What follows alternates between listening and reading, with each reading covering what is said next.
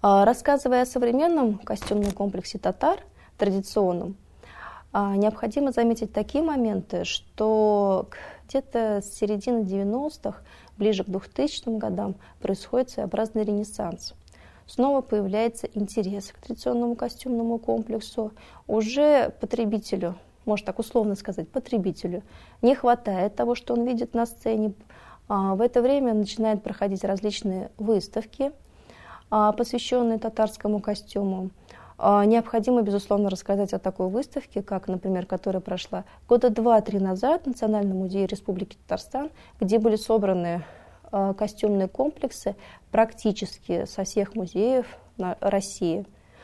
А, это была одна из самых крупнейших выставок, наверное, за последние десятилетия. Существует ряд фотографий. Должны были выпустить издание после окончания этой выставки. Думаю, со временем все-таки оно будет выпущено. А, безусловно, эта выставка говорит о том, что среди населения появился интерес. То есть, если бы не было бы интереса, такие бы выставки не появлялись бы.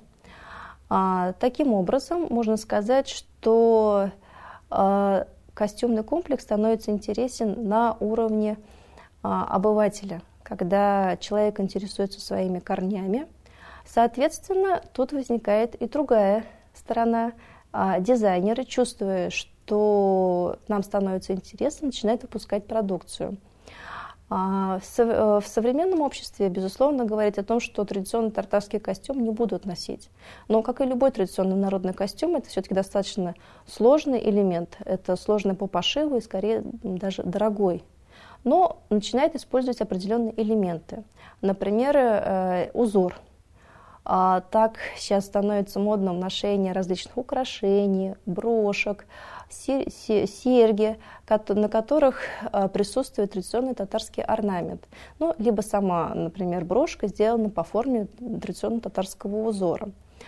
А, это большой плюс. И дело в том, что само производство оно удешевляется.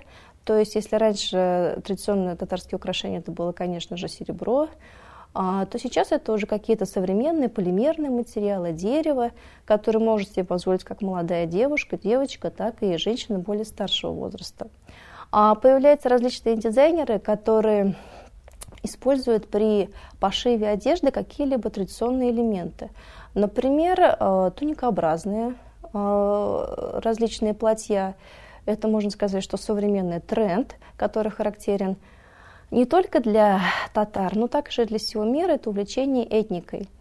И, наверное, это большой плюс как для дизайнеров, так и для девушек, для которых это делается, так как все сложилось вместе, то есть, соответственно, есть спрос, есть предложение, что позволяет надеяться на то, что это даст нам возможность сохранить наши традиционные корни. А к тому же хотелось бы сказать, что появляется интерес не только на уровне потребления и производства одежды, появляется интерес к знанию. То есть выходят различные издания, как научные, так и научно-популярные, где рассказывается о традиционном народном костюме. К тому же сейчас очень много выходит э, различных статей, как э, в интернет-пространстве, так и на уровне печатаемых газет.